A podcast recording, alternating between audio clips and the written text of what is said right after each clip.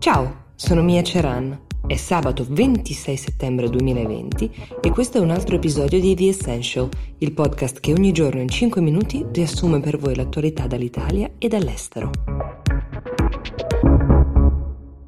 Partiamo oggi con la querel che è nata dalle dichiarazioni di Boris Johnson riguardo alla gestione del virus, mentre si rivolgeva al Parlamento per spiegare come mai il Regno Unito stia facendo oggettivamente più fatica di altri paesi, eh, come ad esempio l'Italia, a tenere sotto controllo la diffusione del virus. Johnson ha spiegato che la Gran Bretagna è un paese che ama la libertà e lo dimostra la storia del paese, perché negli ultimi 300 anni ogni progresso è derivato dalla libertà di parola e dalla democrazia.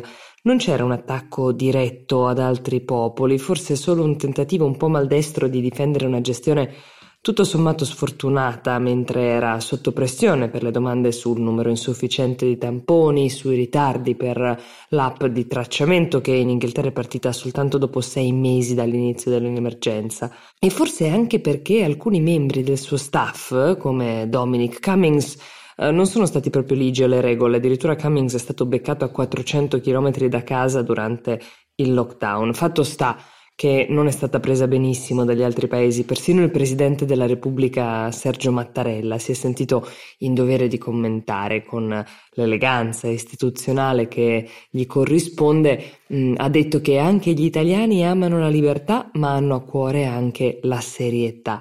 C'è da dire che la lotta al virus ha preso di sorpresa tutti, ma alcuni paesi sono stati presi alla sprovvista prima di altri, come l'Italia ad esempio. L'Italia ha scelto una strada non semplice, ma molto diversa da quella che ha scelto la Gran Bretagna. Soprattutto ricorderete quando all'inizio Boris Johnson parlava di immunità di gregge, fino a quando ad ammalarsi non è stato lui stesso. Forse con questa uscita lui voleva difendersi da delle scelte di cui politicamente dovrà assumersi la responsabilità o forse voleva parafrasare Margaret Thatcher che in una celebre intervista disse la società non esiste, esistono gli individui e le famiglie. Però se questo è il caso, si è dimenticato la seconda parte del discorso della Iron Lady, in cui diceva è il nostro dovere prenderci cura di noi stessi e poi anche di prenderci cura dei nostri vicini.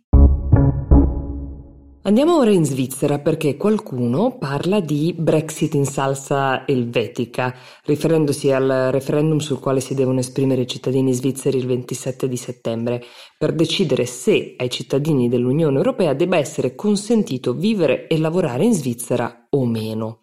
Ricordiamo che la Svizzera non è uno Stato membro, ma ha sottoscritto con Bruxelles numerosi trattati e ha aderito a Schengen che prevede la libera circolazione delle persone e delle merci. Il referendum è stato denominato formalmente iniziativa di limitazione, ma come potete immaginare non mancano le declinazioni un po' più populiste del tipo la Svizzera agli svizzeri. Allora, il Partito Popolare Svizzero di destra aveva previsto il referendum per maggio, ma a causa della pandemia tutto è stato posticipato. Se passasse il sì, il Consiglio federale svizzero dovrebbe porre fine all'accordo di libera circolazione con l'UE entro 12 mesi. Attualmente Quasi il 25% degli abitanti sono stranieri, parliamo di oltre 2 milioni di persone e di questi 1 milione e 400 mila proviene dall'Europa o dal Regno Unito. Come uh, si può facilmente intuire però è l'Unione Europea il principale partner commerciale del paese, tanto che il Consiglio federale che eh, è anche il Parlamento hanno suggerito di votare no, perché le ripercussioni sull'economia, specie delle piccole e medie imprese, sarebbe veramente seria. È una limitazione eh, del diritto di circolazione metterebbe anche fine a moltissimi progetti di ricerca scientifica e di cooperazione internazionale tra la Svizzera e l'Unione Europea. I sondaggi per ora suggeriscono che i favorevoli alla limitazione siano una minoranza, ma abbiamo imparato ad attendere eh, i risultati delle elezioni per commentare. Vi daremo ovviamente il risultato qui su The Essential, che per oggi finisce qui e vi auguro un buon fine settimana. Ci sentiamo lunedì.